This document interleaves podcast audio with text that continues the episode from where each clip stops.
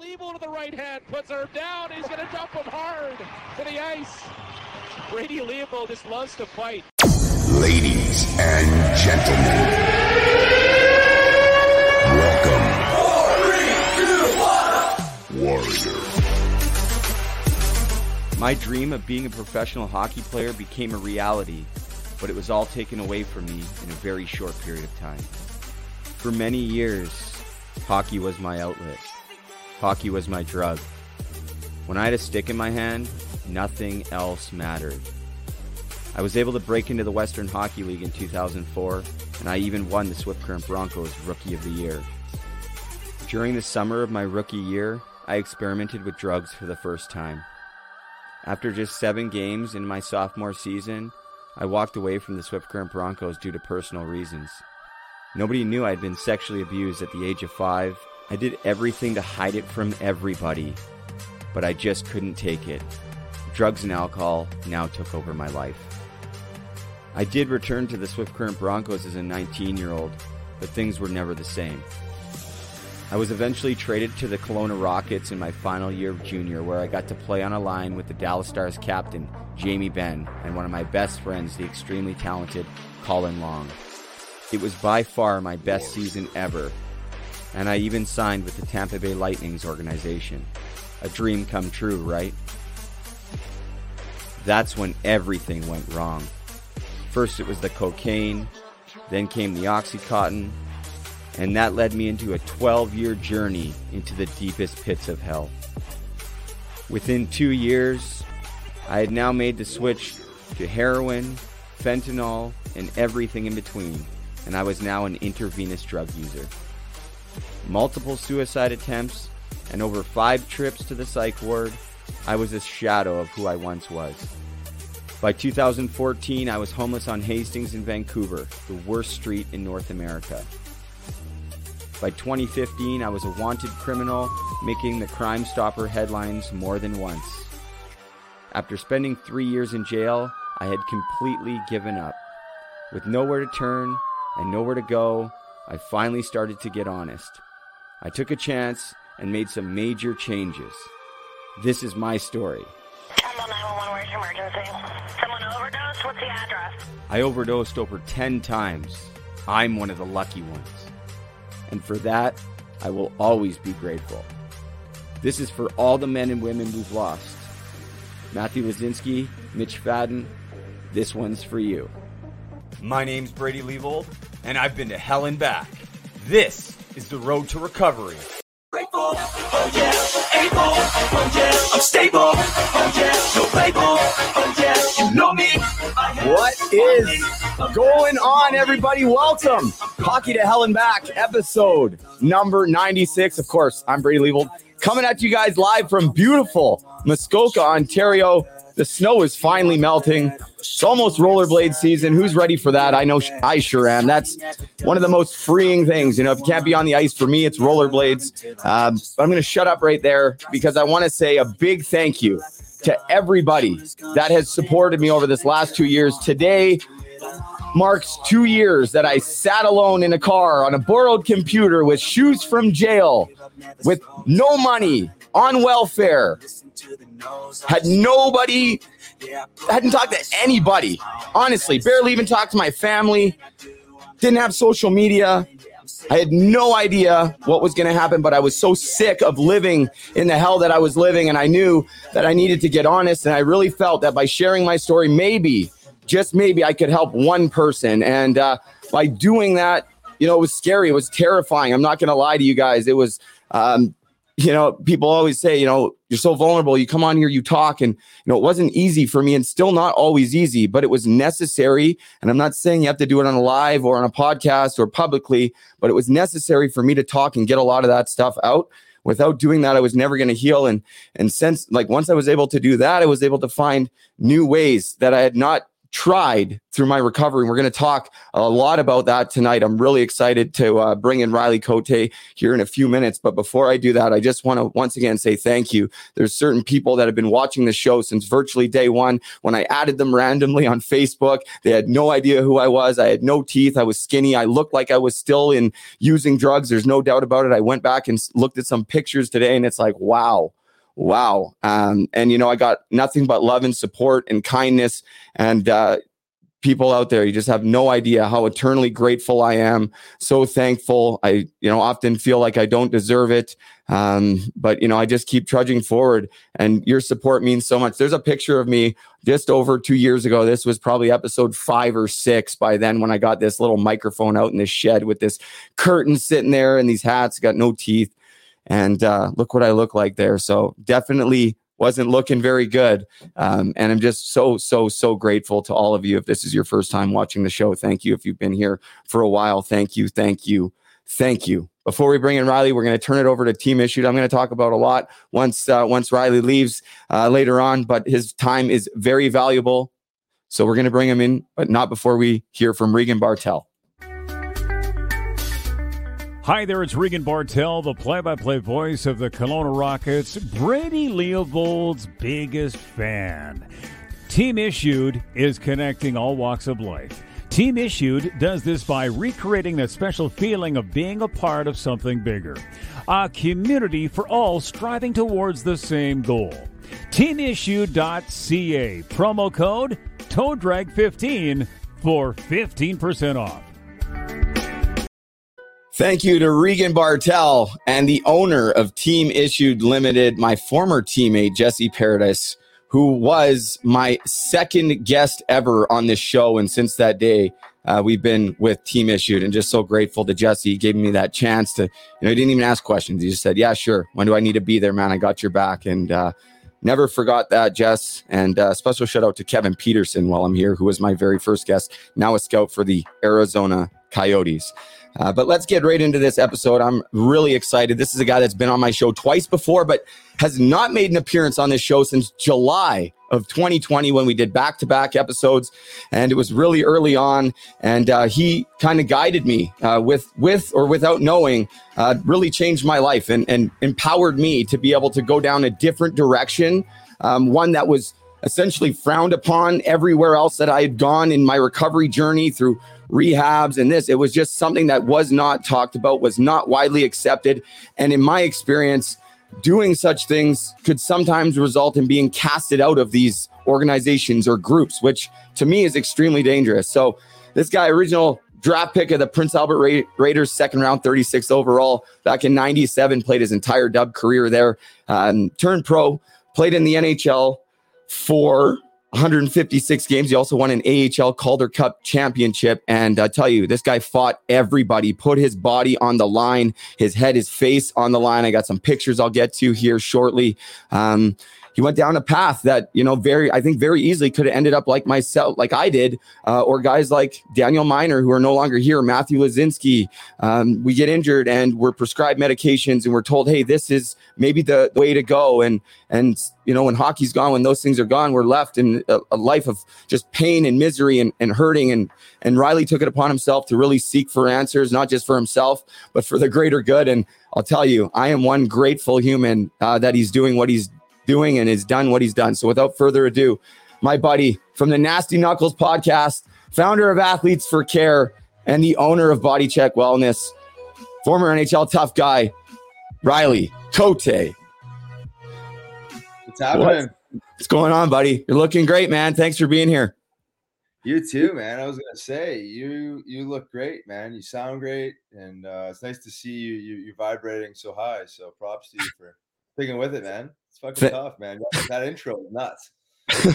yeah, it's uh, it needs a little bit of an update, maybe some better video or something. But that's the that's just scratching the surface. And you know, it, it's interesting, Riley, because you know I really thought I was the only one, right, that, that struggled with these things. And maybe in some cases my story is a little extreme, but I found out that really no, it's not. Um, there's other hockey players that that played pro hockey, major junior hockey, and that have gone down similar paths. Some of them who are no longer here, and so you know, I want to talk to you a little bit about your hockey experience. I know you you touch on it all the time and you talk hockey all the time on your podcast, and we're not going to talk hockey as we talk briefly about this, but I just want to give people a little bit of insight into your life as a hockey player. Um, you put your body on the line. I mean, we don't got to go through it from day one or why you started playing or anything like that.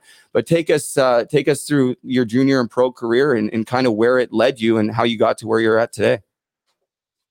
Sure. Well, I, I grew up in Winnipeg, Manitoba. Um, you know, within my age group, growing up playing youth hockey, I was I was one of the better players.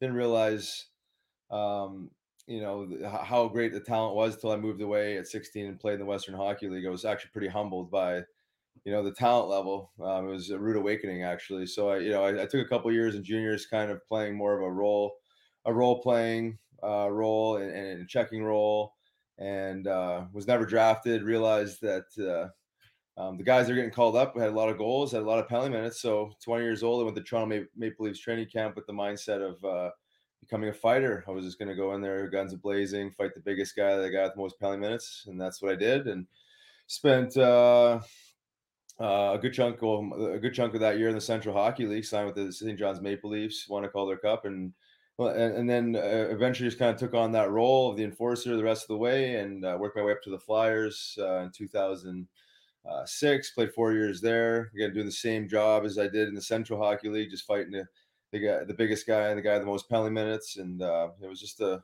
it was just something I needed to do to, you know, to pursue my childhood dream. I never, you know, envisioned playing in the NHL and being a being a fighter, but uh, that's what I decided to do. And uh, uh, as you can imagine, I mean, you, you you're tough, you're chucking them. Um, you know, it takes its toll physically, it takes its toll emotionally, spiritually. So eventually, I had to bow out of the game and find, uh, um, you know, some some healing modalities to support some of the stuff I was going through. Some some concussion related issues, uh, you know, some pain management issues, uh, just substance abuse issues. I mean, you, you you name it. You know, a lot of things need to be addressed.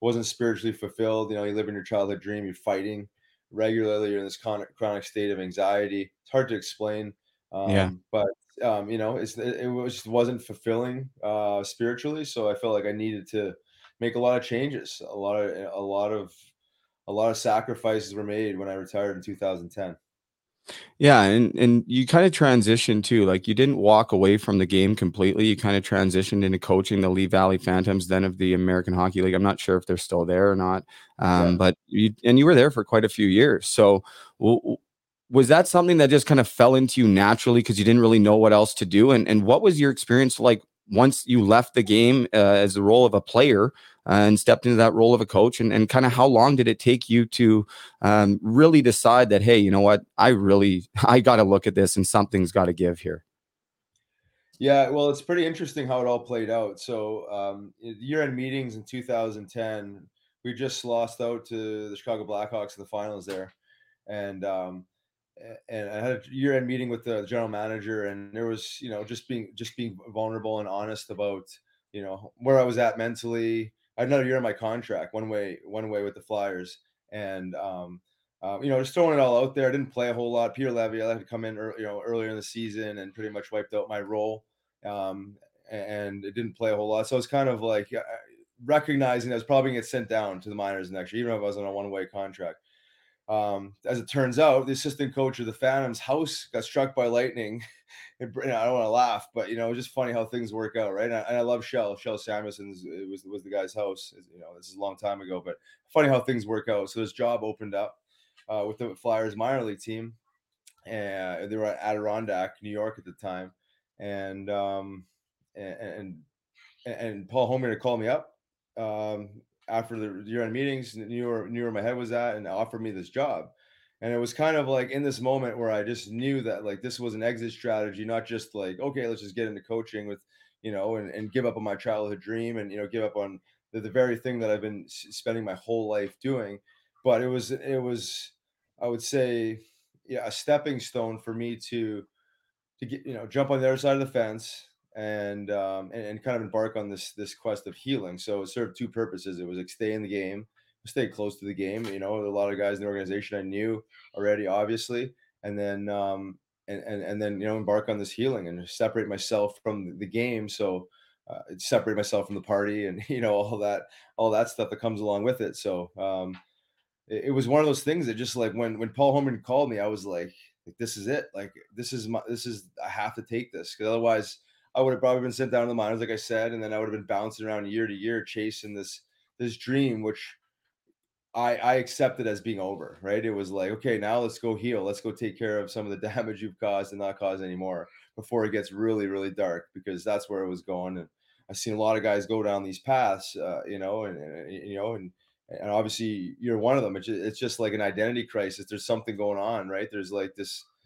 I'm not exactly sure. I mean, my my my specific situation is obviously different than yours, but there's a lot of dark stories, right? Um, so I was just trying to reel it in before it got to, you know, too out of control, and and that's what I did. So I got into coaching. You know, it was like not that I was expecting to do that the rest of my life, but it was a it was a great opportunity for me to learn uh, a lot about myself and working with uh, other players, communicating, um, you know, just studying the game. You know, I loved hockey, never really sat and watched that much video in my life until I got into coaching. And it was, uh, you know, but it served this purpose. I was kind of this conduit to the, to the, uh, to the head coach. And I was kind of playing like psychologist and learning a lot about myself when I was mm-hmm. connecting with these players. So it ended up being some therapeutic wellness on the coaching side. But, you know, I engaged in all the plant medicines to help me, you know, support my brain issues, concussion issues, brain regeneration, going to cannabis, my, you know, mindfully and specific dosed um, you know, psilocybin mushrooms, um, and the, the, the, whole bit. And it was nutritional healing, yoga, and, the, and it was all these things combined. I just they pursued this all because I felt like, you know, I started to understand wellness as a as a holistic package. So, take us. Uh, what year? What year did you start uh, going down the holistic route and, and start exercising the thought even of hey maybe maybe there's something in this this space of plant medicine because i mean it's relatively um, i don't know almost uh, accepted now more so than it was even two years ago. But you were doing this way before that, or uh, quite a few years prior. Am I correct?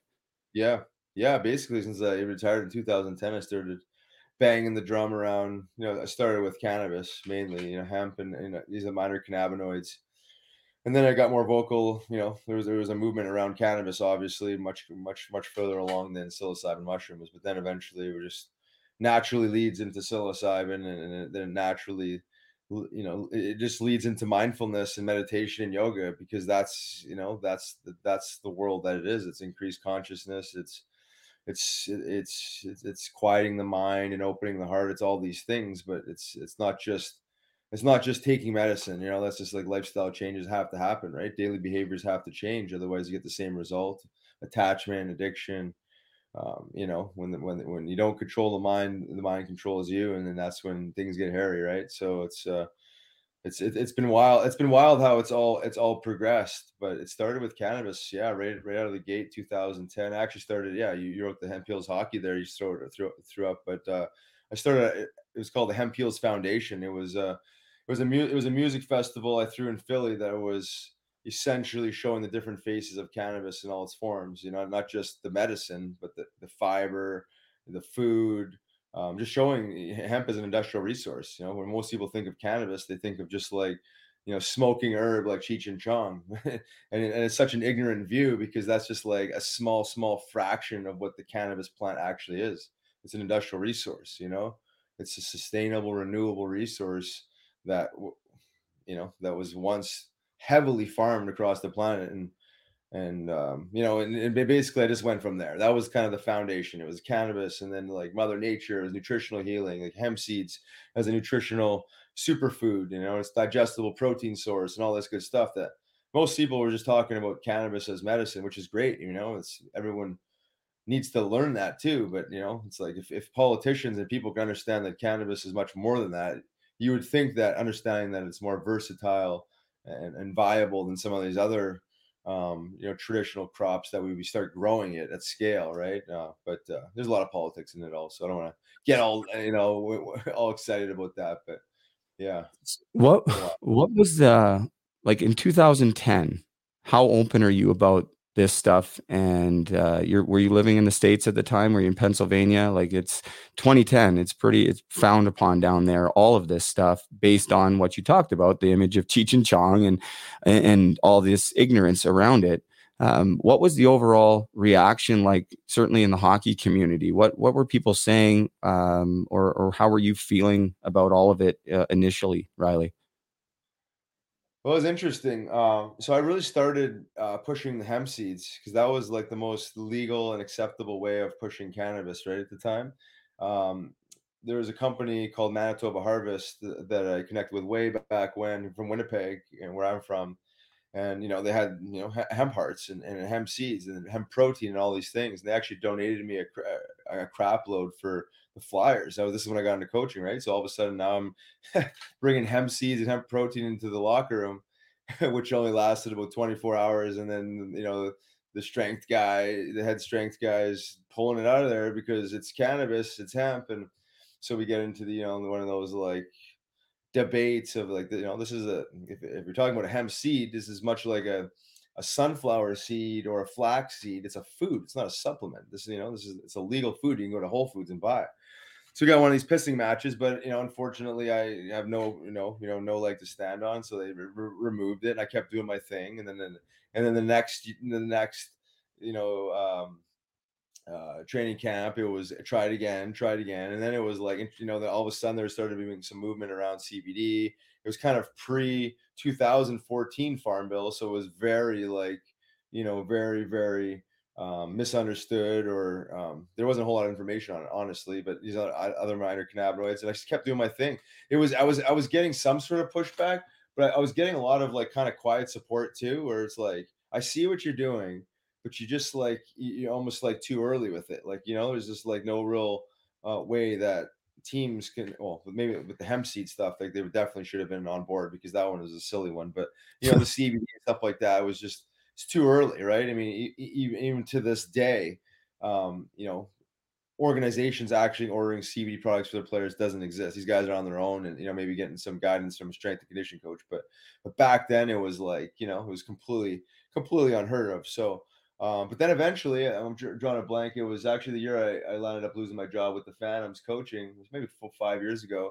I got in front of the Flyers alumni. So it went from like I'm just like this crazy hippie to like, oh, let's you know, let's get in front of the Flyers alumni, all the old school guys, you know, Broad Street bullies, all the way through guys that I play with, Danny Briere, Brian Boucher, and basically did a cannabis 101 conversation around THC, CBD, other minor cannabinoids, Pennsylvania and New Jersey's medical cannabis programs, because that's basically where the hub of most guys live.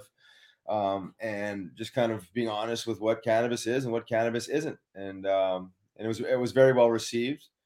Um, but you know, still people, most people just don't do enough research or still have this this this old idea around what cannabis is that that that that stigma is still there where they just have a hard time really like viewing this as like legitimate medicine where like that's like the first line of defense for pain and anxiety and sleep you know versus like having to go through the ringer of all these other pills and then and then coming back around and being like oh yeah you know cannabis you know works. I'm like, yeah, you know, it's like that would be that that, that, that that's what needs to be educated is like, you know, the, the one of the first tools to attack it with, you know, with with with a, a mindful approach, right? Like understanding dosing and microdosing and really like just like very very um, precise dosing because it helps you have a more of a, very um, predictable outcome, right? And that's what people are looking for, right? People drink a cup of coffee, they know pretty much where it's going to land them up. They have a glass of wine or beer, they know exactly you know it's pretty pretty predictable.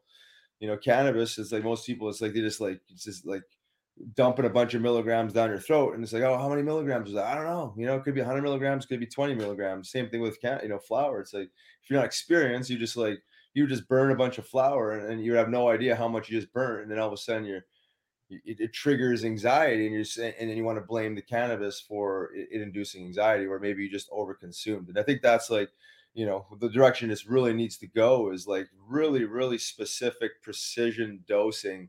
And if you understand that world and play in that world responsibly it's um cannabis is quite quite an amazing tool you know?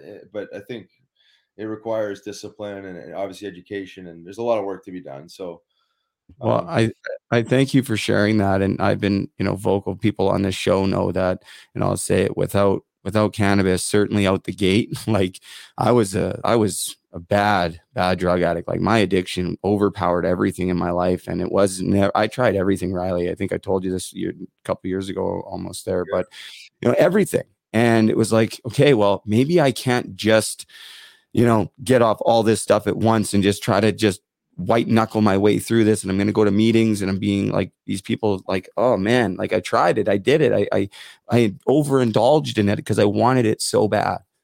And uh, you know of course you know cannabis and stuff is like oh a drug is a drug is a drug like it's bad you can't do it. So of course it's like okay well I'm not going to do it. If I do it that means I relapsed. And it's like that's the whole way I went through my recovery from like 2009 to like 2020 2020 you know 2020 like when i stopped. And it was this idea of okay well this is classified as a as a drug. There's no possible way that it's helpful. It's just harmful. And maybe for some people it wouldn't be the right tool but it was for me. And you know out of the gate, like I, I was kind of quiet about it, like on my podcast, my first few episodes. I think I maybe said it here or there. But then when I w- was introduced to you and got to meet you, and, and I was like, okay, I was like, this, it was, it was so much easier for me because it was like, well, there's this guy, like, you know, it's accomplished more than I have. He's look at what, you know, his story, all this, like it's helping him. And then, you know, there's others in the space too that I've been able to connect with, but you were like the original first one. And I was like, okay, like it made me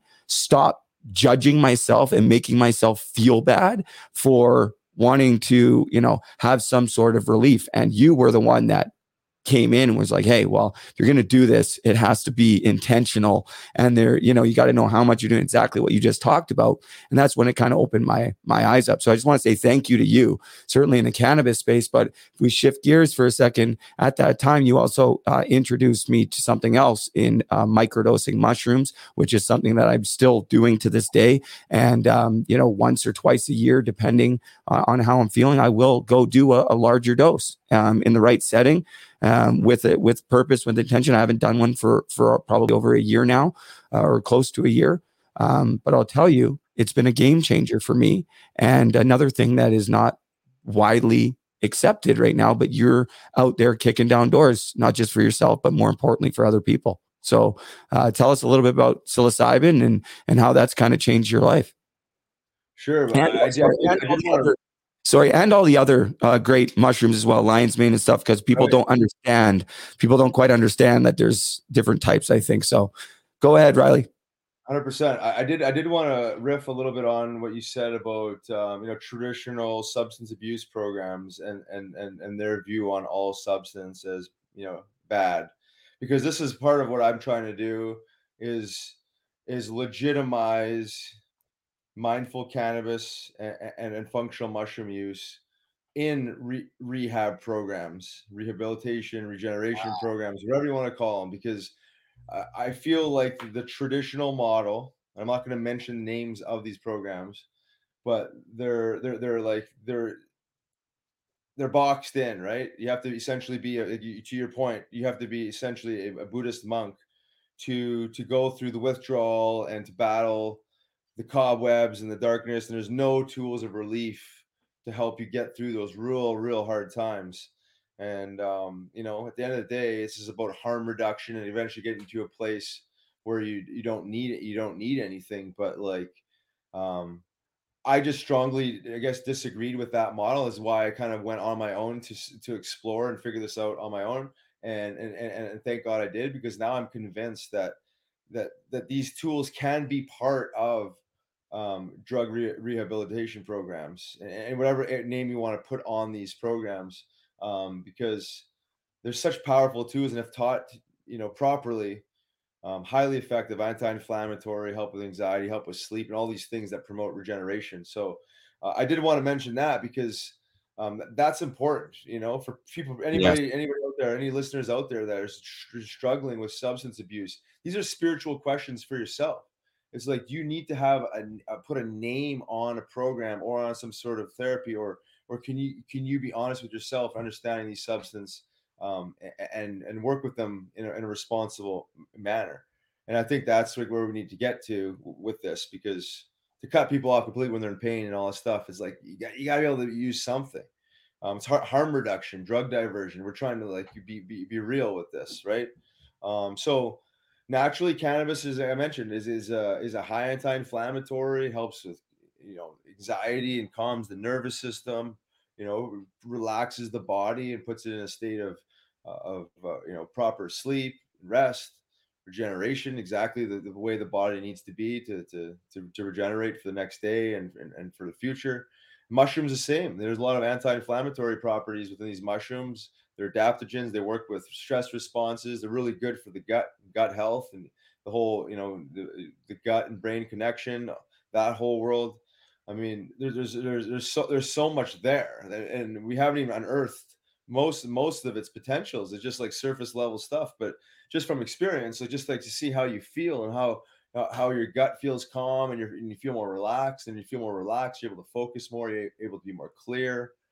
You're able to be more present. All these things that we're trying to accomplish, but it's hard when you got the, you know, you got the the, the the gerbil mind going and you're trying to process all these thoughts and it's just kind of like helping you become a little bit more nimble in the sense of, uh, of, of feeling more and being more human versus just like being a brain and thinking um, so these things just support um, basic basic wellness uh, and for sure for people that are going through uh, addiction programs and substance abuse programs these things support healing again gut health brain health calming the nervous system. I, I would imagine your stress levels are probably through the roof and i can't even imagine trying to do what you did without cannabis. Anything to just you know say anything because that, that's the problem is it can't be anything.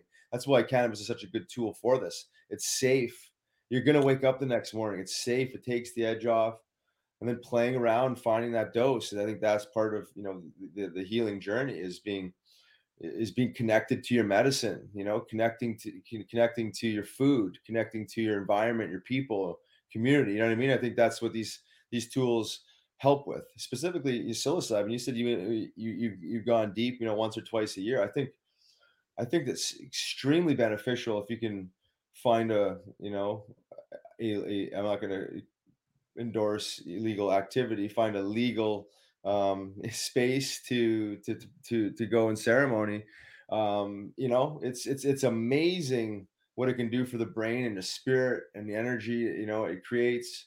Um, because again, this is the we're spiritual beings, you know, and I think that like we, we we need sometimes we need a little bit of a slap in the in, in the butt to kind of like wake us up to the things that we we we need to connect to to help us to help nourish our spirit you know and that is our that is our food is medicine and that is breath and meditation and you know all these things that are ancient ancient you know cannabis is ancient. Mushrooms are uh, are, are way older than than humans and way older than plants and you know these things are extremely beneficial for for the brain. You you mentioned some of these function these legal functional mushrooms as well like reishi amazing for the brain uh, and, and the mood uh, lion's mane, amazing for brain regeneration, just brain health, support um, the gut as well. Um, cordyceps, a sustainable energy, you know, that kind of competes with caffeine, but without the stimulant effect, just kind of a calm, sustained energy. So these these mushrooms are extremely powerful, um, and and they support wellness. So I'm just eh, eh, pumped about all this stuff because it's not just one thing. You know, I'd be I'd be lying to you all if I just said, "Oh, cannabis is is is the the answer. Mushrooms are the answer." It's like it's all these things integrated with proper diet and, and mindful movement. And you know, I'm a huge fan of meditation because it helps you quiet the mind. And most people are a slave to their mind, and that's why they get so they get so wrapped up and stressed out and anxious is because they they they don't train themselves to sit still and and find and tap into their inner peace which is it's there. It's just we have a hard time finding it because we're so we're, we're so loud. We're so we're, we're so um anxious. So all these things you know it's a, it's a it's a toolbox. We're trying to fill this toolbox with all these different healing modalities. And and you know and it's one here it's one there like just simple things like drinking ginger tea. How how powerful that is to like calm the gut and calm the nervous system first thing in the morning before we start jacking ourselves up and stressing ourselves out. So I know I'm going on a little tangent here, but no, man, I, I love it. There's a lot there. There's a lot there. I could I could listen to it all day, man. I'm I'm I love it. I want to go back to uh, you know you mentioned about finding the right dose, and you know when you were t- when you're saying that, all I could think about is you know, for anybody that's watching or listening and, and thinking, you know, maybe that the, being skeptical about any of this, uh, how often do we go to our doctors and just trust them to give us the right dose of some medicine that has been cooked up in a in a warehouse or a lab somewhere. And it's like here take this. And it's just so widely accepted.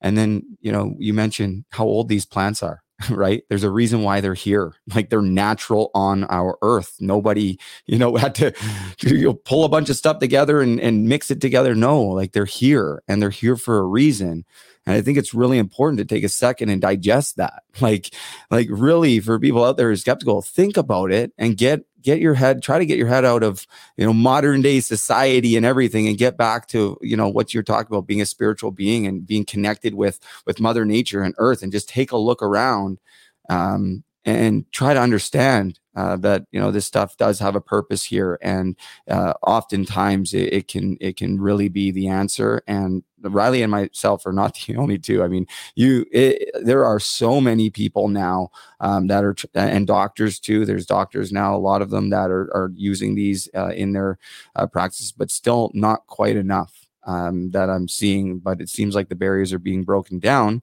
uh, i want to get to uh, something you did recently. You went to uh, Jamaica uh, for a for a retreat. Um, you know, people often ask me, uh, you know, if I've ever done something like that. Um, at this point in time in my life, I have not. Um, but another thing that people are paying attention to. So tell us a little bit about the experience and who you went with, and um, was that your first time, or or how did it go? Um, love to hear about it, Riley. Yeah, you know what? It was it was amazing. It was amazing uh, from top to bottom and how it all came together. So the backstory on it is that um, that ESPN reached out to me. I guess uh, cl- close to two years ago. It was right after COVID hit, um, and they were interested in doing a story on psychedelics and sports. Um, then obviously COVID dragged out. Um, travel was diminished, and the budget for that was diminished. So we kind of uh, kind of fell out of touch and nonetheless, I was to continue doing work with this company that I'm uh, an advisor for, an investor in. It's called Wake, and they they're growing mushrooms in, in, in psilocybin mushrooms as well as some of these other functional mushrooms in Jamaica. Uh, they have a, a legal uh, registered microdose drug there in Jamaica. They've imported mushrooms into, into, into the U.S. through the DEA several times. Legitimate legitimate company doing some legitimate things. Um, fast forward till six months ago, ESPN calls me back up and says, "Hey, uh, you know, things seem to be opening up. We want to revisit the story." ESPN's owned by Disney. Said we wanted we we got approval to do this through ESPN, but we still have to get approval through Disney. So pause for like two and a half months. All of a sudden, they said, "Hey, we want to do the story, psilocybin mushrooms, and uh, the, brain. You know, sports and TBI, concussions, the whole package." Yeah. So I was like, beautiful. I mean, the story needs to be told. Uh, you no know, doubt. This is like for real. So long and short of it, it was I was kind of responsible for you know bringing athletes. Uh, athletes for Care is this, this nonprofit I'm a part of. Actually, I think four, four of the six athletes were you know in, in uh, involved in that organization, including my uh, former teammate Steve Downie, who's a first round pick to the Flyers back in the day. Um, who had a chance to play with uh, for a couple years. Uh, you know, grew up with major trauma. You know, watched his, fa- father die in his hands uh, in a car accident on the way to the rink when he's seven years old. Um, he's b- born deaf, major substance abuse issues, um, and he doesn't mind me telling this because I mean he, he's he's a beautiful spirit and, and he's doing well. He's doing well now. And then and, and had to retire because of concussion. Uh, went dark for like six years. I reached out to him like five years ago. and Didn't hear from him. Um, he reached out to me like four months ago through his girlfriend's Instagram and asked me for help. Uh, I, I want to know about mushrooms and this and that. So long and short of it is, we pieced together this ESPN. I was actually supposed to be in January, but with the you know the Omicron thing, we pushed it back till well two weeks ago. Uh, set it up. We had a you know a former pro boxer, uh, former professional football player who actually retired after the ceremony. He kind of made peace of his path. That's awesome. Um, Downs Downs got his passport two days before, got down to Jamaica, um, and we did this. You know, it's it's it's it's community healing. You know, there was uh, I think a total of eight people per you know po- per uh, cohort, and um, two ceremonies, two ceremonies each. And I tell you what, like I'm convinced the power of healing community, especially with Yes. psychedelics, it is so so profound. Vulnerable. You talk about being vulnerable in your, you know, in your um, in your intro and how vulnerable you are.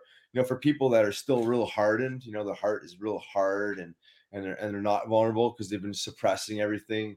Like this blows open the heart, and you're so vulnerable, and you just share everything that's going on. And it's amazing when you share something, especially in a group of like you know eight to ten. Doesn't really matter the size of the group, but when you put something out there, there's other people have.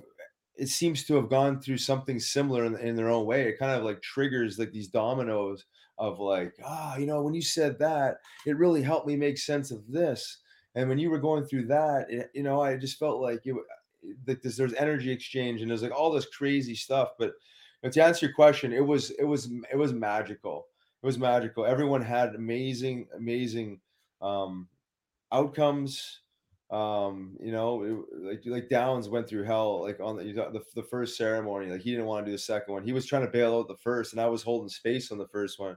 And I was like, Downs, you got to get back on the pillow, man. Like you got three more hours. You can't. There's nowhere to go. You got to let this process and he went back and, and toughed it out. And then the, the second ceremony, I remember like looking over briefly at him, and he had like a smile on his face. He was like enjoy, like you just like see the spirit in this guy, is oozing positivity.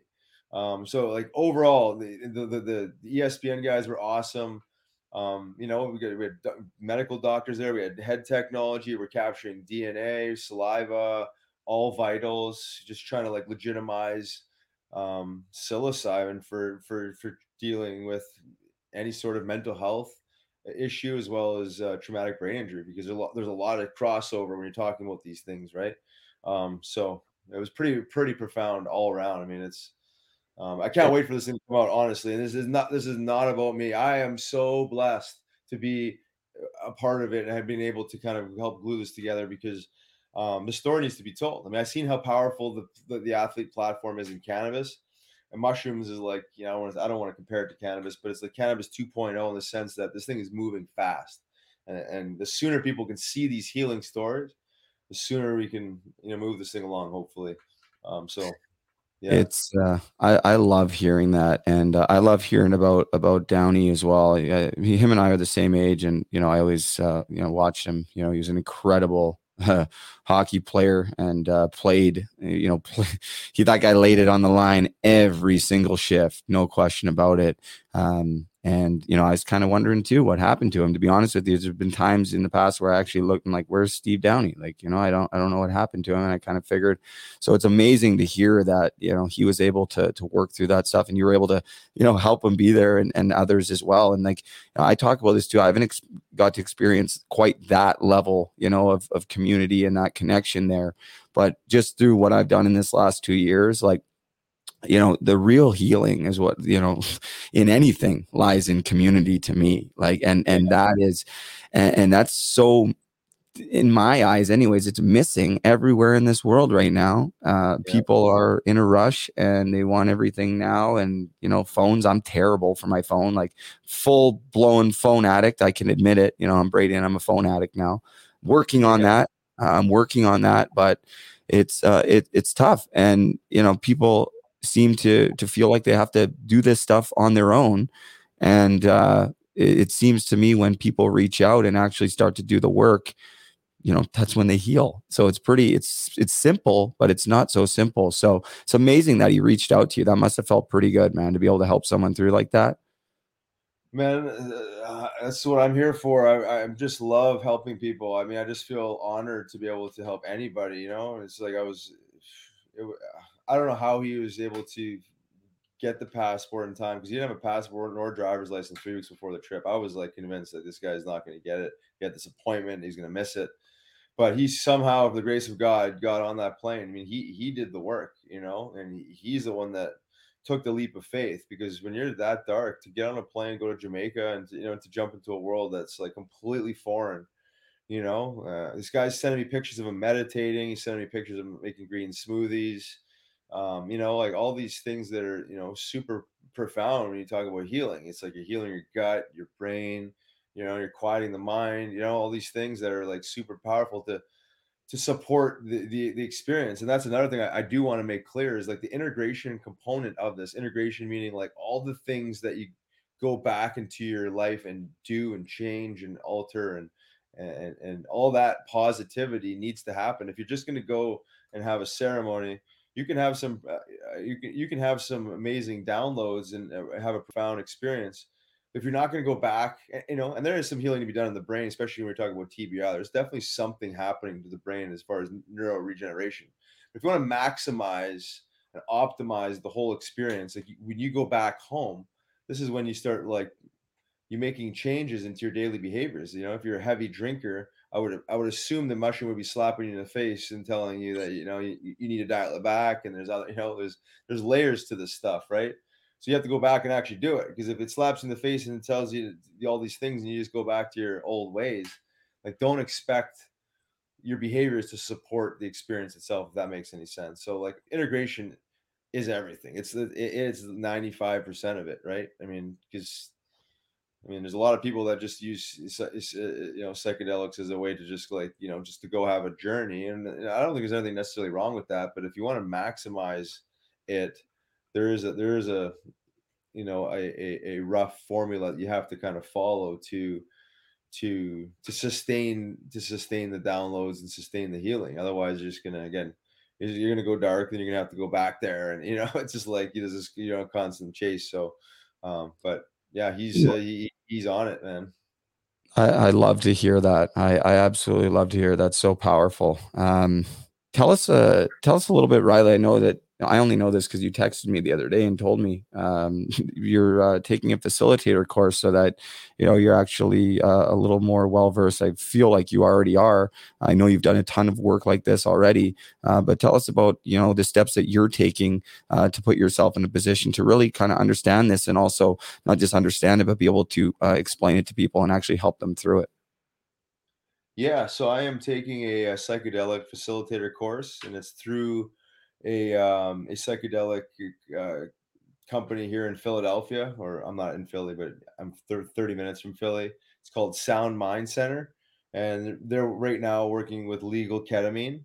Um, but the, the the the psychedelic facilitator course is kind of like talks about every single psychedelic separately and, and, the differences some you know you know support serotonin some don't and there's like you know there's the different things to the brain so understanding this a little bit more in depth um, scientifically, but also um, set and setting, just like always about environment, that mindful, you know, connection, uh, breath work, meditation leading up to ceremony, how to, you know, for ketamine, just talking people through and, you know, and, and doing some sort of body scans to bring levels of awareness, helping them relax, because that's what you're doing.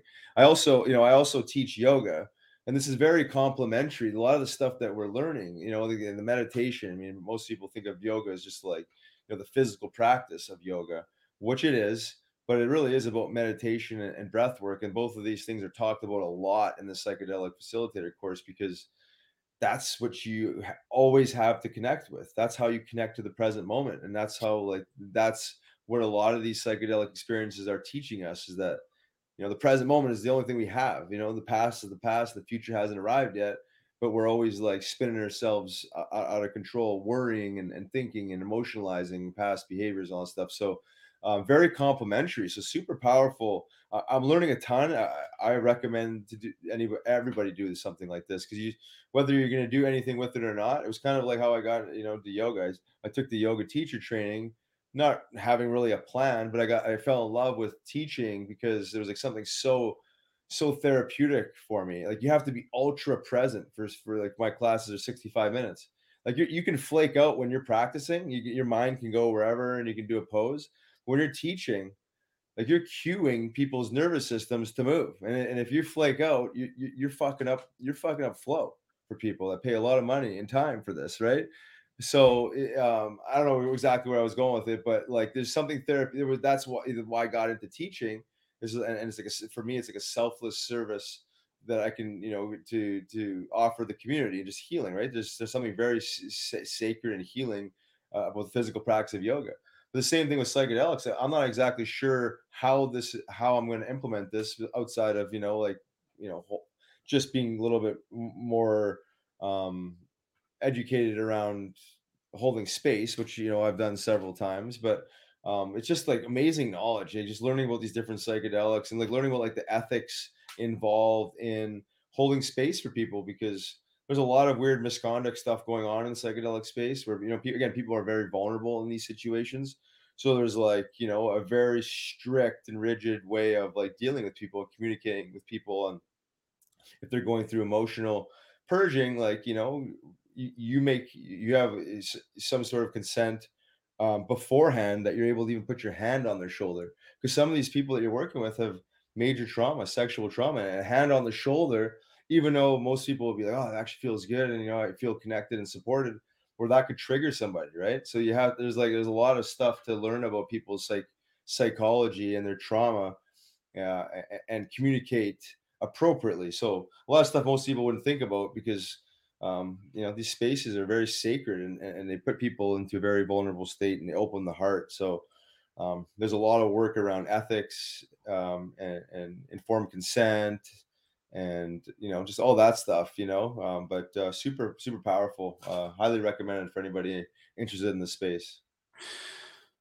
Wow. Um, I do as well, and I'm nowhere near well versed or, or anything like that. But I can just speak on my experience. It's it honestly has been such a, a game changer. All of it, uh, the cannabis, uh, the the microdosing, the the macro dosing is what I call it. I don't know what you guys what the is that the right word for it? Macrodose? I have no idea. I just yeah you call it macrodose you use the word like ceremony ceremony. Yeah, ceremony. yeah, I like ceremony. I like ceremony. Ceremony is a good word. Um, you know, my, my friend and I actually former goalie, um, the pro goalie, played in the dub as well for the Calgary Hitmen. He's got a he's got just bought uh, like a 98 acre farm and he's got cows and goats and a bunkie with a sauna and it's right on the river. It's still cold here. We can cold plunge in and out. We're going to do that uh, coming up here in, in the next week or so. Um, we're trying to find a day um, to do that and that you know have a fire and, and just talk and, and do all that and breath work all that stuff. So i'm, I'm really looking forward to that. And um, you know i, I wonder um, riley you know if, if you've had a you know a real good chance to really reflect on like how how important this stuff i'm sure you have but i just want to reiterate for people um, how much this has changed your life and we hate to look back but where where's riley cote without this form of healing today do you think Oh man, uh, you know what? N- knowing what I know and, and seeing the dark path that was, uh, you know, that well, I, I, I lived it for a while. Um, it could have gotten a lot darker for sure. I, I'm not sure. I, I, I, think I, I might be belly up somewhere, honestly, because I, the way I was drinking, the way I was living was not, you know, didn't support life. You know, it was just like it was just the human body the human spirit is just trying to survive. I mean, you're a perfect example of it, man. It's like hard to kill. You know, the, it's like we, it's like what's the old saying? It's like we don't die, we kill ourselves, right? Is is basically what happens. You know, and we, we kill ourselves through a lot of different reasons, but it's it's substance abuse, whether it's diet, you know, a lot of poison in diet, you know, and a lot of chemicals in diet, and then and then obvious obvious drugs, right? Alcohol, but like you have to you, ha- you have to align some somewhat with the laws of nature to actually give the human body and mind and spirit a chance to live right? The body's just like just trying to survive we just like we just beat ourselves down and we just kill ourselves. So the way i was going it wasn't supporting life. I mean uh man it's it's, it's hard it's hard to say but um you know you talk about spiritually fulfilling path that was not one and and i'm on and i'm on one. So again when you're on that path it just it promotes mental wellness and spiritual wellness so It's- you know it's hard it's hard to say. The way i was going it, it was it was it wasn't going to end good i'll tell you the honest truth so Yeah, well, I'm I'm so thankful for so many reasons um, that you decided to go that other path, and I'm sure there's there's many other people out there that that you've helped um, either directly or indirectly. Um, there's there's absolutely no question. Um, before we let you go, I know your time. You're probably you're super busy guy. Uh, tell us a little bit about what you have going on uh, with maybe Body Check Wellness, and um, you know maybe a place uh, before we get into that. You can we can plug your podcast. Not that you need my plug here, but check out his podcast. It's awesome. Nasty Knuckles podcast. Um, Tell us a little bit, yeah, about what you're doing, and then I'll remember uh, when my thought comes back about what I was actually going to ask you. Yeah, sure. So um, the biggest project I have going on right now is building out a, uh, a cannabinoid extraction facility um, on a state university's campus in Pennsylvania, and it's the oldest historically black university in the U.S. called Cheyney University. So we're building out this extraction facility, um, and then building out a cannabis curriculum for the school. So there's of Wow. Wow. yeah social justice and, and empowering the black community through cannabis and and and there's a cultivation component there's a extraction component marketing formulation kind of like the whole process business of cannabis and, and the whole bit. So that's well that's been in the works throughout covid. We actually we actually started the project before covid but then you know when covid hit it just wiped out some of the grant money and and uh and put a kink in the project. But here we are. And phase one is the cannabinoids cannabis curriculum, but phase two is mushrooms. Um, and and essentially doing the same thing, getting into mushroom extraction, starting with legal mushrooms. We start with lion's mane specifically, and then we're going to use Wake's intelligence, uh, where we're piecing together how Wake is going to come in and be the mushroom intelligence uh, for for that side of things, and then get into compounding mushrooms. Um, again, legal ones um, and and cannabinoids, legal ones under the Farm Bill, um, and um, and for just general formulations and and and uh, and do that and try and uh, and try and elevate the the world of brain regeneration and mental health right through again through cannabis and and through uh, mushroom compounding. So that's the biggest thing just trying to tie all these projects together. Body check would fit fits into this. Basically body checks body check now becomes vertically integrated under this model. Um, so um, yeah it's been, been been a long time coming a lot of uh just a lot of empty conversations feeling it's going nowhere but finally it's uh it's moving along. We got like 90% of the uh, the extraction equipment um now delivered just waiting on one more county approval and then just like you know just there's ethanol involved so you have to get approvals and all that good stuff. But yeah that's that's the biggest one just trying to just again just normalize cannabis through through education in this case. And uh again, the, the black community has been historically the most affected by cannabis prohibition. So naturally, you do want to start by by helping the black community thrive through cannabis, right? Rep, there's a reparations element to this. Um, I love it. I love yeah. I love that, man. That's in, that's honestly incredible. Um, that's amazing. Uh, you know, I think you're a you're an amazing soul, Riley. There's no doubt about it. And uh, it takes a special person to kind of to, to do all of this and, and also just to recognize um, that, you know, the real the real strength is in community and you're out there and you're making a difference, not just for yourself, but for other people and and how, you know, spiritually rewarding is that really at the end of the day, you help others, but internally it feels really, really good. I always encourage people in any capacity, if you can get out and make a difference today, whether it's volunteering or just, you know, saying hi to a homeless person, like legitimately, I'll stop and have a conversation with a homeless person just to let them know that, hey, I see you and I'm not just like walking past you, like, ah, don't look at me, like most people do. You know, Yeah. is it going to save that person? No, but does it make them feel better for five minutes? Maybe. And that sometimes that can spark, you just never know. Um, but I thank you for your heart. If anybody, um, you know, wants to to maybe try this, I know you're in the states and it's a little different trying to get things to Canada and all that stuff. But uh, if somebody is is thinking uh, about this, what would be their first step, Riley? for the uh, for the wake, the mushrooms. Yeah, Yeah, so uh, check out wake.net and then uh, we'll be posting some some upcoming retreats. And the idea is by the fall or um, by by summertime that every week we'll be having them. So we just got, got kind of started back up um, because of COVID again, just the travel and the, the whole you know weirdness around that. But now the, the the plan is to have these things going all the time. So wake.net and then there's this information on the retreats and um, there, there's going to be, you know, a four day retreat and a seven day, one ceremony, two ceremonies. There's going to be options that way. And so just check out, just check out weight.com. That would be the best bet. And stay tuned and what they got going on. There's a lot of interesting, uh, interesting updates coming up, especially with the relationship with uh, the Lieber Institute. Lieber Institute is associated with Johns Hopkins University, and they have the largest uh, l- largest database of genetically profiled brains.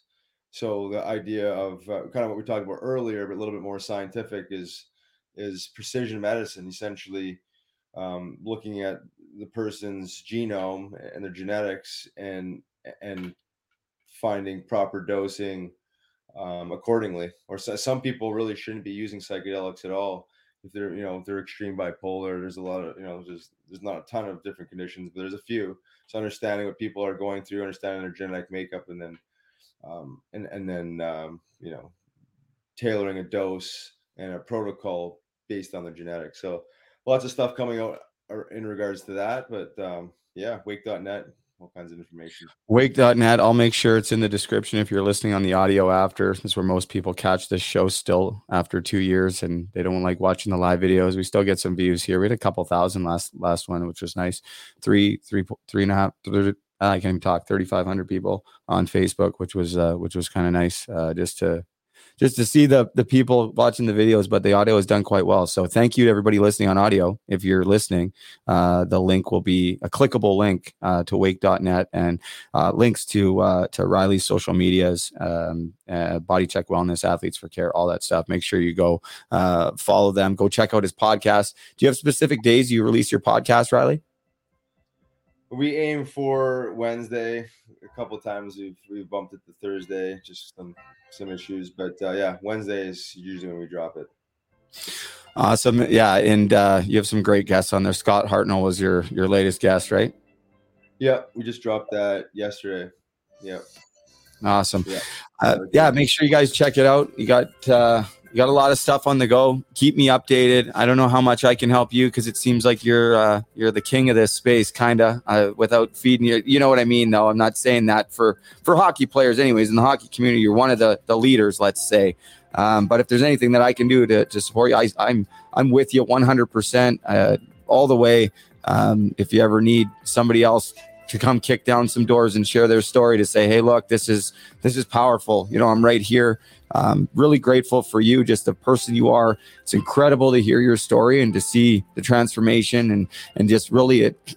I feel like it just came down to following your heart and and following your spirit and and and so many people that I know, it just seem like they can't even grasp that. And it's um, and I certainly haven't come to grasp all of it either, but I I understand it a little bit.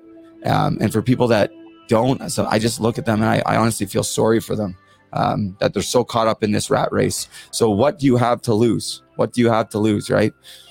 Well, that's it. I mean, but you know what? You, you, do get it because that's what's keeping you alive is, is that purpose. You mean you're doing selfless work.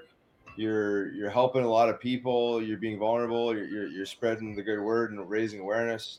Um, so naturally, it's going to get keep getting better for you because your your your your your karma is good, right? And it's just going to keep getting better as long as you keep your mind healthy and keep your mind on you know on, on something creative and productive like you are.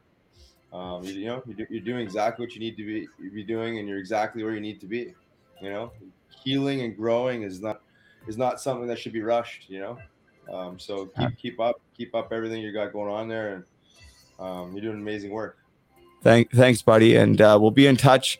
Uh, you know, keep in touch, and like love love seeing what's going on. And uh, next time you're on, we'll we'll talk a little bit more about athletes for care. We touched on that in the first two episodes, and uh, I've been uh, fortunate enough to sit in a couple meetings back a few months ago, maybe like a year ago now. But just to see um, what you guys are doing in that space, and just the the people who have come together um, you know, who share the same vision. It's pretty incredible and it's just continually growing. So keep it up, man. Keep knocking down doors for people like me because uh, I'm super grateful. You honestly played a huge part in my recovery because I was freaking out about, you know, people find out that I'm, you know, using cannabis like I am. And, and sure, I was misusing it, but I was, I was, I was lost. I just needed something.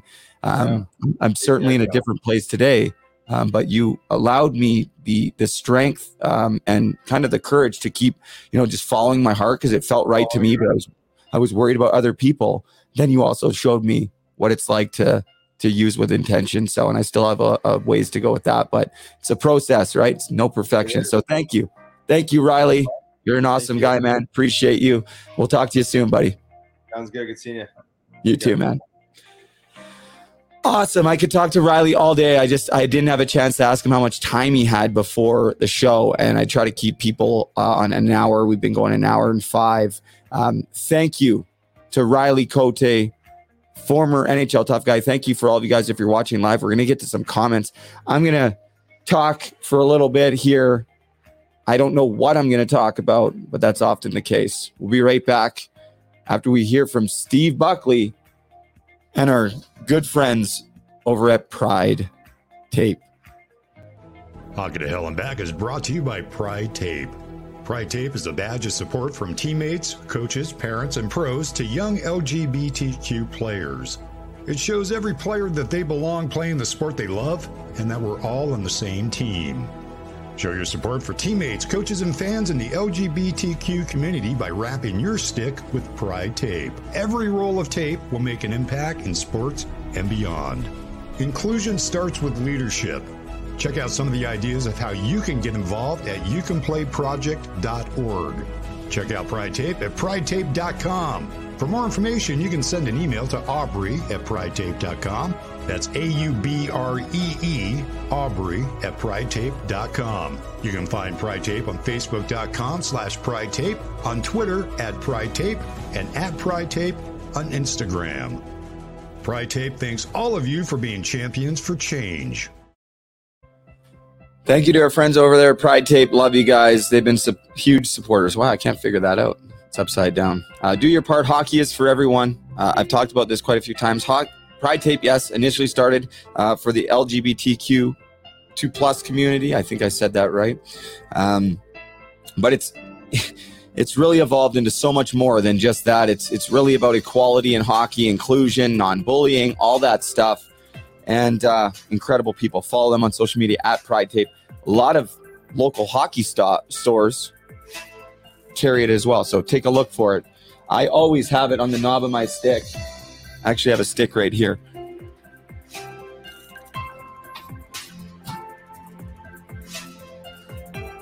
This is the uh, OG puck support true Catalyst 9X. And always, always, always on the knob of my stick. Shout out to my buddy Curtis Gabriel. Playing with the Rockford Ice Hogs in the American Hockey League. He's coming on the show again soon. I had a great chat with him for like the an hour the other night. He's the reason why I'm linked up with Pride Tape, and he's a leader in that space with his good friend Brock McGillis, also a friend of the show. All right. I want to get back to a couple things. I, uh, you know, I, I say this a lot. I, I say this a lot. Um, I know I repeat myself a lot. But honestly, from the bottom of my heart, thank you. Thank you to everyone, all my past guests, everyone that's listened or watched, people from day one, like David Carlson, Tammy, Schultz, Chin. I don't want to just single a couple people out, but I know they're watching or they were. They had no idea who I was. They've been supporting me from basically day one. And there's quite a few of you guys. And it's not just about the people who have been there from day one. If this is your first time watching or listening, thank you. Without this podcast, without taking a chance and starting the podcast two years ago today, there is no doubt in my mind, no doubt in my mind that I am not alive. That was the reality of my life. I still can't tell you why I started this podcast. It was honestly like I was called to do it. Want to share, I think I shared this story in in previous episodes. But this one story, people ask me about a spiritual awakening and what happened, Brady? How did you get clean? Did you go to rehab? Did you go to detox? Are you doing meetings? Do you have a sponsor? This time around, the answer was no, no, no, and no. Not that there's anything wrong with that, it works for a lot of people. It just didn't work for me. I had no idea what I had to do. And I'm sorry if I'm repeating myself for people that have heard this story, but I think I'll dig a little deeper and get a little more vocal and visual and, and go into a little more detail just about what was going on that night, just over two years ago. As many of you guys know, I was fresh out of jail and uh, I was struggling. I was struggling big time. I wasn't just addicted addicted to substances. I was addicted to that lifestyle. There's a lot that comes with uh, my story through doing crime to commit, or sorry, to committing crimes to support my addiction. You know, I, I don't even know how to say it but I was addicted to that life too because that's all I knew. It was my identity. I didn't know who I was. So I was about, I guess, a month clean ish. But I had no idea what I was doing. I didn't have a plan. I was like, ah, I gotta get a job. I gotta do this. I'm gonna do that. I have no money, like zero money, like not even, I didn't even have a bank account, didn't have a dollar to my name. And I found out Taylor was pregnant with Veda. And I actually thought that it would be a good idea to maybe go back to jail and try to sneak some stuff in. And I'm going to dig into this in my book. There's stories about stuff that I've done that would blow your mind. But I thought I could make some money by taking some tobacco and some weed into jail. Don't ask how. You could figure it out yourselves. Because I was lost. Like, I actually wanted to go back to jail because I was more comfortable in there. I just spent three years. It was weird being out. I was institutionalized. I felt super comfortable in there. I did, as far as jail goes, not sure it goes any better. It was horrible, though but I was so lost. So I remember I told Taylor, I was like, well, I'm going to go do whatever. I'm going to try to make some money, but if I get caught, well, I'm going to jail. But don't worry because I'll have stuff when I get in there. And, and I promise that the only thing I ever, ever thought about bringing into a place like that was always just tobacco and, and cannabis. And I'm digging deep. This is, this is a story you guys want to hear a story, this is the the details of it. So there I was. I left Taylor's mom and dad's house and I walked down this road and I've shared this story but not in this detail. I remember I was wearing a gong show hockey hoodie that was ultra thin. I had my my jail shoes on, the slip-ons because you know I didn't have any other ones and hell I wanted to go back there anyways. And uh I remember I told Taylor I was leaving. I'm like, ah, I don't know what I'm going to do. I'm going to go steal a car. I'm going to go do whatever. Man, was I lost. But I was like a month clean, right? And during that month up until this time, I I just been laying on the couch feeling like crap, not doing anything. So I went out this night with this big plan, you know, and uh, I walked down the street. Taylor's parents' house lived in the middle of nowhere in Muskoka and Utterson.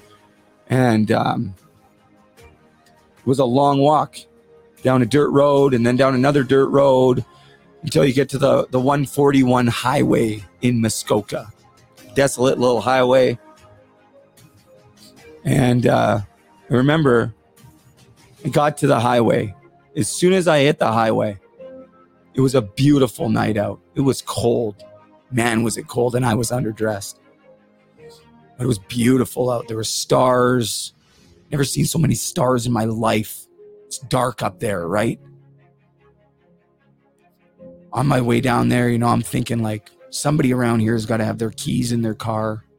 You can just go take their car and then I can go do whatever I want. That's where I was at in my life. And that's what I would where I was at way prior to this. That was all I all I knew. That's all I thought I could be. I knew it wasn't me, but I was playing this role of now the jail guy, you know, being the cool guy in jail, being the tough guy, being the this, being the that. I had no idea who I was. So I hit this highway and I start walking down this highway, thinking to myself that, hey, it's a pretty quiet area. People have big properties. There's got to be a car, like I just told you. Start walking down this highway, and instantaneously, something comes over me. And this was my spiritual awakening. Something came over me, and I started having a, this this conversation with myself because you have to remember I was a I was a, like a month clean on methadone, but a month clean, and um, start having this conversation with myself like uncontrollably. Beautiful starry night, and all of a sudden, this voice, my voice, what the fuck are you doing right now? Are you you're actually you're gonna go steal you're gonna go steal a car I'm, I'm looking up like at the sky like this. You're gonna go steal a car and you're gonna do what? Like you want to go back to jail? Like who are you? Who are you? I couldn't answer that question, but it was like as if somebody was right there and said to me, Brady, just turn around, go back home, and your life will become better than you ever thought imaginable. I didn't even question it. For the first time in my life, I listened to my intuition, to my heart, to my spirit, to whatever that was. You can call me crazy, but this is a true story. There's one thing I don't do I do not lie.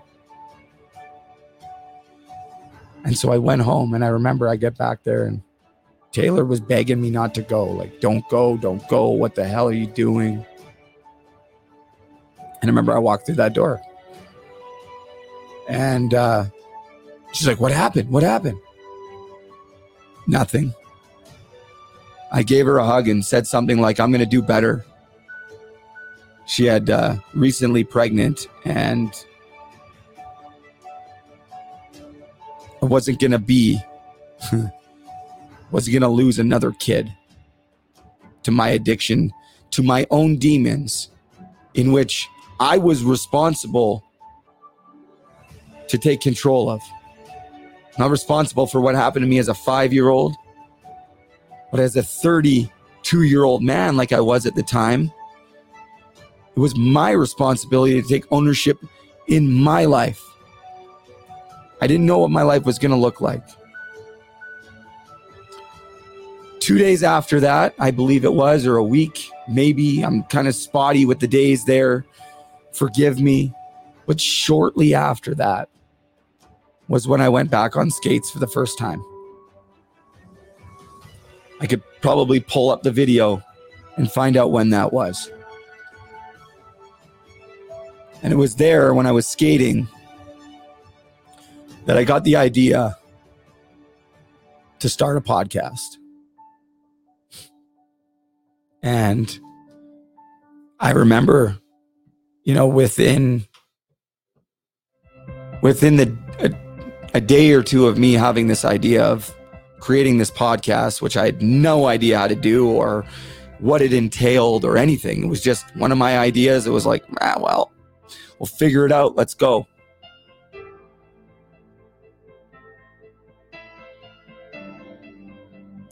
But it was getting on the ice again and this idea came over me this out of nowhere. I'd never thought about it. Like, yeah, you're going to start a podcast.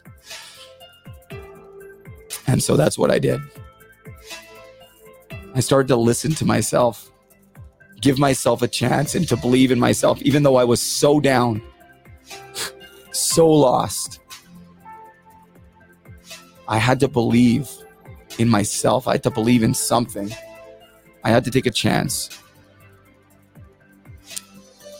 And that's what I did. And taking that chance was the greatest thing that I've ever done in my life, maybe my greatest accomplishment. Furthermore, remaining accountable and following through and committed and becoming a man maybe trumps that. But without starting this podcast, I'm just not here. And I say that because the friendships, the relationships, the people, the community, my now best friends who I didn't know before starting this podcast. Man, am I lucky. Thank you to everybody out there. Thank you to Thank you to Taylor for for getting me out of jail, springing me from the clinker. Because if I don't do, if she doesn't do that, I'm still in jail. I'm still in jail. And uh, I had some pretty serious charges when I got out on bail, but because I turned my life around, the court system threw those charges out. That could have put me away for five to seven years for trafficking. So without her doing that, none of this is possible. Number one. Also, thank you to Matt Thompson, who uh, who called me, and a lot of people know this story. You're going to continue to hear this story, but he called me after my first or second episode ever, so just about two years ago now, and he called me and out of the blue got my number off my podcast page. It's not there anymore, I don't think, by the way. And he said, Hey, is this Brady from Hockey to Heroin? And I'm like, Yeah, this is Brady. Like, at this time, nobody was calling me. My phone didn't ring. If it, people were calling me, it was from people from my old life looking for drugs or misery, whatever you want to call it. And he called me and so I just listened to your podcast. I have no idea how I found it. I know how he found it. I added him on Facebook and sent it to him because his picture was a hockey player. and uh, he's like, I had to call you. I had to call you. I'm getting FaceTimed right now. I'm literally in the middle of a podcast, Taylor. Um, Matt called me and said, I had to call you, and I'm going to turn the music off for this. I feel like I just listened to my best friend, Matthew Lazinski, but it was you. Matthew Lazinski is no longer here. And, you know, I didn't know Matthew Lazinski, but he was the same age as myself. Matt is the same age. We're all born in 1987. This is one of his best friends who was a, a, a draft pick of the Soo Greyhounds, played in the Ontario Hockey League, was a second round pick, was a highly touted uh, player coming to the Ontario Hockey League.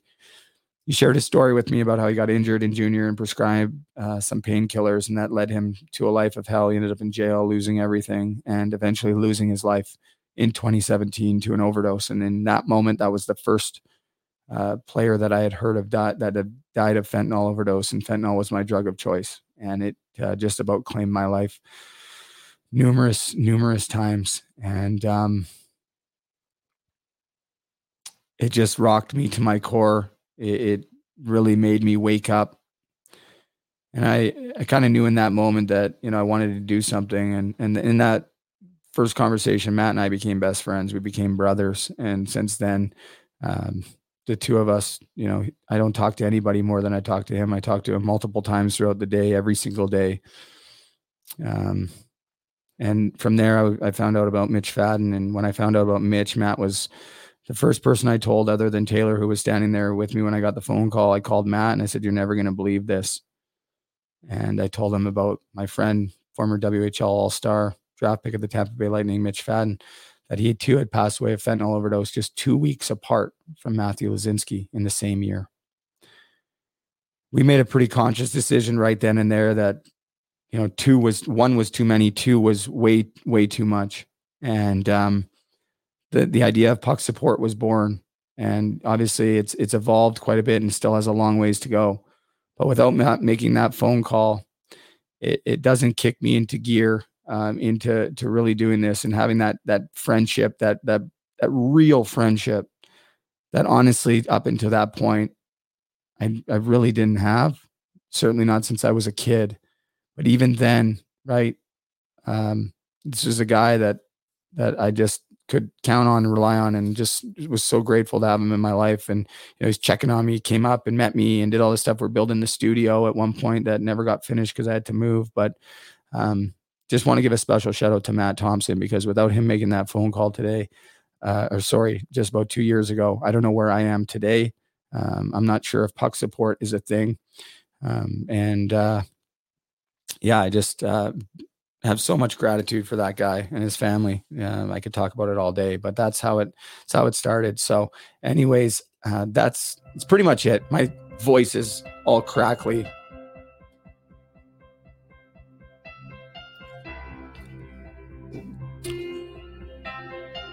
People out there, something's holding you back. The time is now to take the power back in your life. I don't know what that is. I don't know if it's a past trauma, something. If there's something. And you know what? It doesn't have to be this, on an outsider's perspective, anyways, this massive trauma that people are shocked by or don't minimize the stuff that you've gone through because you maybe think that it's not that big of a deal. Do not minimize that. If you feel it, I highly encourage you to let that out. I want to share this acronym that I've been throwing around lately. Have, do you have it? You're going to see this on a t shirt pretty soon. Do you have it? honesty, accountability, vulnerability. You want to add an S on that halves? Just doesn't sound as good, but the S is support. Halves. Do you halves it? Honesty, accountability, vulnerability, and support. If you do not have those four things, at least when I didn't have those four things, nothing was going to change. Was it scary as hell? You're damn right it was. You're damn right it was. But you want to know what? The way I was living was way scarier. I just didn't even realize it at the time. Many times I shot up fentanyl, not even caring how much was in it, not even caring what might happen. Just want to feel not like this for years and years and years. Because I didn't have the confidence or the belief in myself to face this stuff. What I came to find out was that wow, that little five year old boy who was sexually abused is way fucking stronger than he ever knew.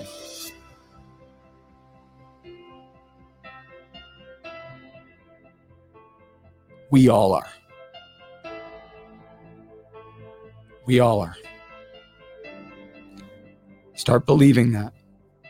I am no stronger than anybody out there. I don't have any more than inside me than any one of you. Just need to find our way back.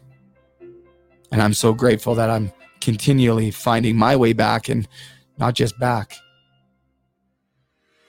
I have a whole new life. That is honestly a dream. I struggle every single day. I still make mistakes. I don't even strive to be perfect. I just strive to be better than I was yesterday. Perfection is a myth. I'm done trying to be perfect. I embrace my mistakes. I embrace my faults, my flaws, my character defects. I acknowledge them, become accountable for them. I say sorry and and not just say sorry for the sake of sorry where I need to. And every single night I can put my head on the pillow and be okay with who I am today. And that's been the most freeing experience of my entire life. I love you all. I am eternally grateful to everybody out there who supported this journey two years ago today. I can't believe it. I sat in that car. Oh man. It's been a it's been a ride. We're not even a quarter way up that first hill yet. And I don't think I don't want to see any so much of this. We just climb, climb, climb, click, click, click, click, click, click, click, all the way up the roller coaster. If you like my hoodie or anything from Puck Support, these are a couple new hats. We got Puck Support on the back, logo on the front. In case you didn't know, all of our stuff at Puck Support has an in memory of a hockey player that's lost their battle to mental health and or addiction related causes. Uh, this one is in memory of the, the late Sean Mezzi, former Lethbridge Hurricane, a guy that I battled uh, quite a bit on the ice, just lost his battle. Um, we're going to dedicate an episode to him real soon here, uh, sending prayers and love and condolences to, to all of his family. I've had the chance to talk to a couple of them. It's just heartbreaking. On the hoodie, that's where they are on the shirts. Uh, They're on the inside. That's Barry Potomski. Rest in peace, buddy. We have 72 players in our database right now who have either taken their own life or died of overdose. Many of them you can see behind me. That's a small fraction of them. Some you've maybe seen the Never Forget picture on the Puck Support page. I'm currently working on a new one um, to include all of them. I think it's very important and to make sure everybody knows who they are, in what order, left to right, all of that. We're working on a new website. I shouldn't say we, I'm not. VS Group is working on a new website um, for the charity, which is the nonprofit. It will be launched soon, working on a charitable status. I'm so excited to share it with all of you guys. We are so excited to share it with all of you guys. And um, it's a it's a dream. Um, it's awful to know people are struggling, but it feels pretty damn good to know that there's a, a, a great team of people who are contributing to the solution. And I just get to be a small part of it with Puck Support. Shout out Stuart Smith out there in Abbotsford. I know you're watching. I love you, pal. I love you, pal, so much. He is the chair of the board for the Puck Support charity. He commented earlier, but I didn't get to it. Thanks for watching, Stuart. Thanks for everything you've done for me. We'll go through a couple comments before I sign off. My guy Donnie Hart watching from the Hungry for Hope podcast. Check that out. Former pro wrestler. Let's go. You the man, Brady. I feel the same way about you, man. David Carlson. There he is. Hello. Two years. Well done. Thank you, David. Tammy watching down there in Michigan. Love you, Tammy. Thank you for all the support. Josh Balderson couldn't be here in person tonight behind the scenes. He's down with the vid. Feel better? Two years on the way to a lifetime of helping. Thank you, Josh. Also, Josh, thank you for the picture that we're going to see at the end of the show. You got it done quick time in the middle of the show. I've already got it uploaded. Thank you. Check him out. Josh Balderson, filmmaker on Instagram. Nadine Larco, sister of the late Curtis Larco, former hockey player who has also lost his life tragically to overdose. And uh, Curtis is in the new picture and uh, definitely in our database, Nadine. And uh, thank you for all the support. And just so sorry for your loss of your brother. We're going to make sure he's remembered over here at Puck Support. My friend Ashley, down there in Kentucky, glad to be listening today. What's up, Ashley? Uh, Ashley's actually coming up here to visit me very soon. Um, her and her dog are coming up. And uh, Ashley's a, a hockey player. She's a goalie. We don't hold that against her. But um, can't wait to meet you in person, Ash. Got so much love and gratitude in my heart for you. I'm proud of you. And uh, can't wait for you to get up here in Muskoka. Meet the family, meet everybody, meet Susan, meet Doug, and everybody around. I uh, can't wait to show you around. Just going through the final comments. Michelle Alt watching from Morrisburg, Ontario, home of Matt Thompson. Congrats on two years. Proud of your accomplishment. Truly blessed and happy you've come into my life. You've helped me more than you can ever know. Thank you for your kind words, Michelle. I echo those words right back at you. And uh, thank you. She came out to watch my first hockey game when I got jumped in warm up. If you haven't heard that story, it's on another show. Go find it. But she saw it all come down. 10 years, no playing hockey. I'm coming to watch you play, Brady, and I didn't even make it out of warm up. Ashley Palazzo, girlfriend of my childhood best friend, Connor Didman. Congrats, Brady, on two years. Thank you, Ashley. Hello to you and Connor. Andrea Bellows, bravo to you, Brady.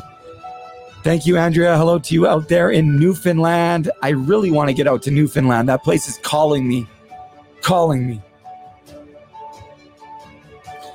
Danny, James, Cassidy, all the way in the Philippines, my old skills coach and mentor.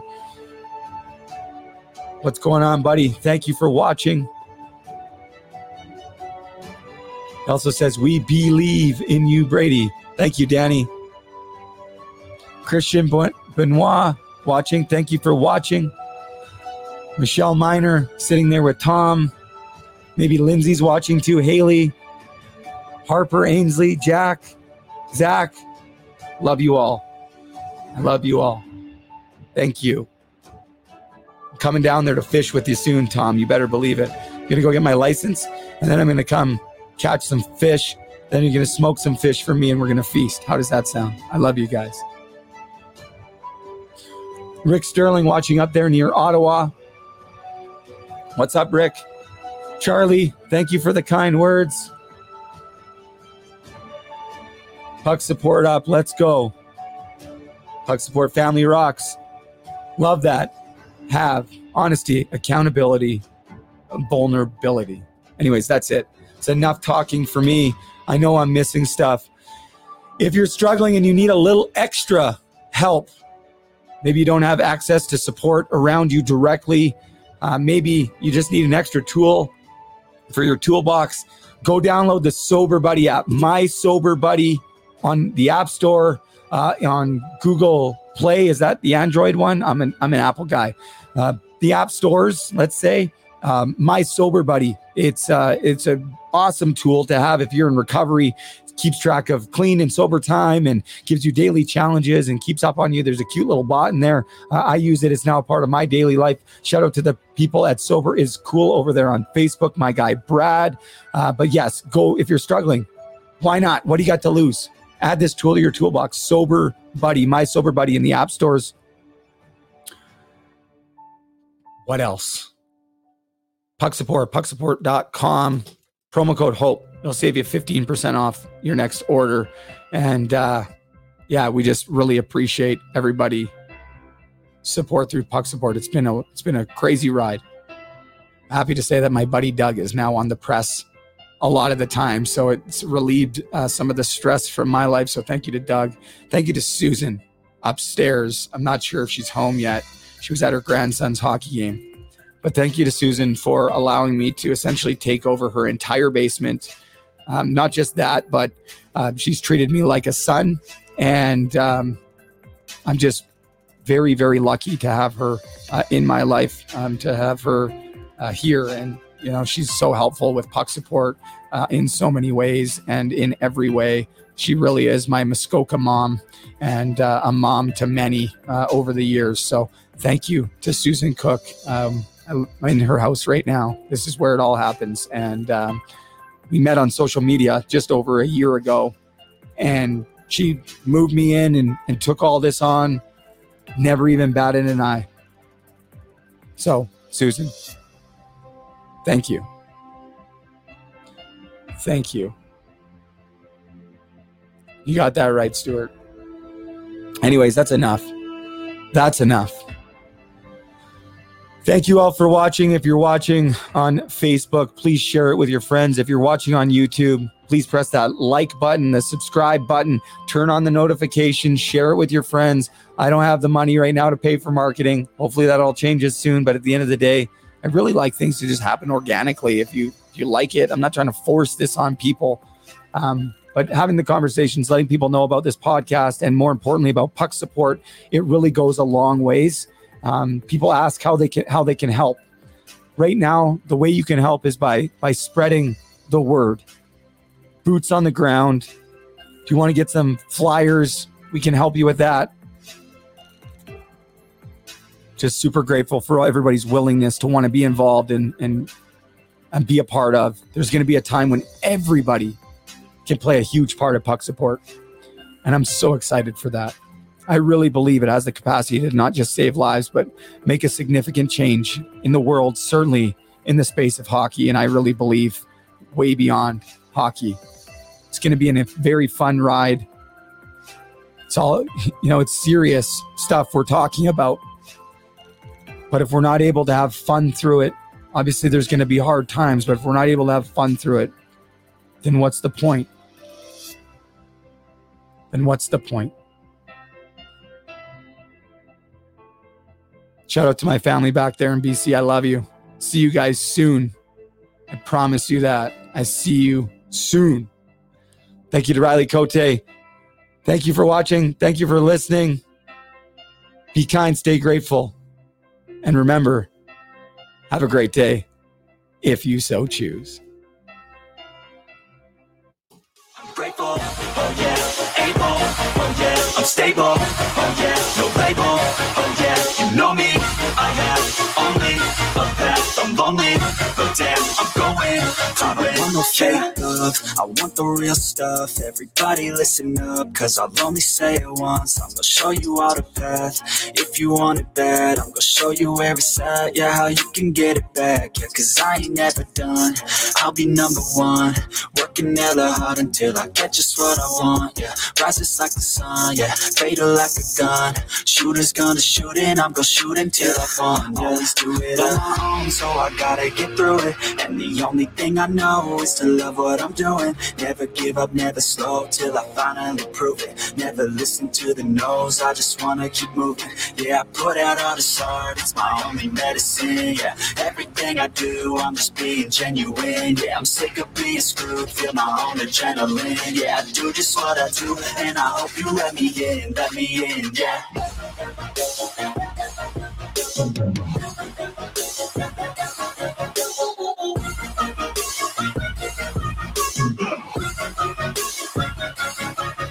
Grateful, oh yeah, able, oh yeah, I'm stable, oh yeah, no label, oh yeah, you know me, I have only a path, I'm lonely, but damn, I'm going to win.